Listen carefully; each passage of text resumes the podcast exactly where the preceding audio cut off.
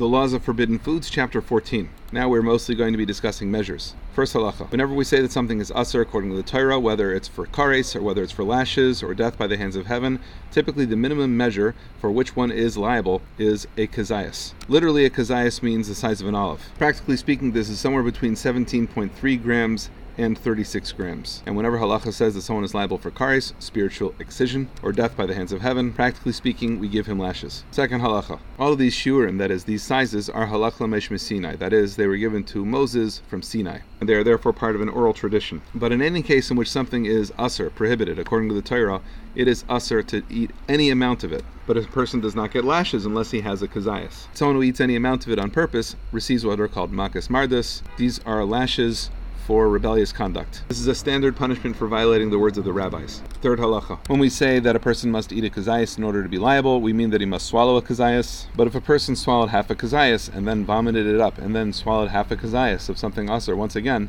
he is liable. Fourth halacha. If something started out as a kazayas and then shrank in the sun, by the time someone eats it, it is no longer kazayas, he is not liable. But if it was then left in the rain and then became the size of a kazayas because it expanded, now he would be liable if he ate it but it doesn't go the other way. If it started out smaller than a kazayas and then expanded, a person is not liable for eating it. Fifth halacha. As we said in the past, different types of prohibitions do not come together to form a kazayas. So if a person had a half a kazayas of pig and a half a kazayas of nevela or something like that, so he wouldn't be liable based on that. Exceptions are a nevela and a trefa, those both combine. Five types of grain, all combine with respect to leaven on Pesach and with respect to Chadash. Six halacha. Different concerns regarding truma can all come together as well. Different tithes and the like. Rambam compares it to nevela from different types of animals, which obviously would all combine because they're all a form of nevela. Seventh halacha. If someone had a lot of non-kosher food at one time, he's not liable for each kazayas, rather he's liable for the fact that he ate non-kosher food once. But if there are witnesses there who warned him on each kazayas, and after each warning he continued to eat, then he could be liable for each warning. Eighth halacha. If he ate one kernel at a time, whether on purpose or by accident, and he was able to finish a kazayas in the time it takes to eat three eggs, he is liable because all of the kernel-sized pieces combine. But if it takes him longer than that, then he is patur. He is not liable.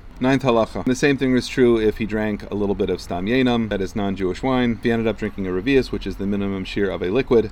If he pauses between sips, the amount of time it takes to drink a revius, then it does not combine, otherwise it does combine. Tenth halacha. In general, a person is only liable if they ate it in a way in which they get benefit, that is, if they receive enjoyment. The exception is bas v'chalav and kilei kerem, that is, a mixture of milk and meat, and impermissibly grafted foods. Eleventh halacha. So, for example, if a person were to drink a cup of forbidden fat, of chalev, that had been heated so much that it was liquefied, and it burns a person's throat going down, he would not be liable for that because he doesn't get any satisfaction from it. Twelfth halacha. One who eats frivolously is liable, even if when he's eating non kosher food he does so accidentally. Thirteenth halacha. A person eats a forbidden food whether out of desire or because of hunger, he is liable. But if he's wandering in the desert and he's starving and he sees something forbidden and he eats it, he is not liable. 14 halacha. If a pregnant woman is having a craving for food that is prohibited, first we give her a little bit of gravy, and if that works and settles her, then great. If not, we give her a little bit more food, but less than a kazayas. And if that doesn't settle her, then we can even give her more than a kazayas. 15 halacha. Also, a sick person, if he smells something and he wants it, same law applies to him as would a pregnant person. 16 halacha. If a person becomes dizzy or faint because of severe hunger, he can be served forbidden food until his eyesight returns. And here the idea is like he's so faint that he can't see very well. Here the idea is that we don't delay feeding him because there's no kosher food around. If there's non kosher food around, give that to him. Obviously, if there's kosher food around, give him kosher food. 17th halacha. In the last case, if there's two different things that are there and both are forbidden, we should try to give them a lesser forbidden food first. So if there's tevel and nevela, first we give him nevela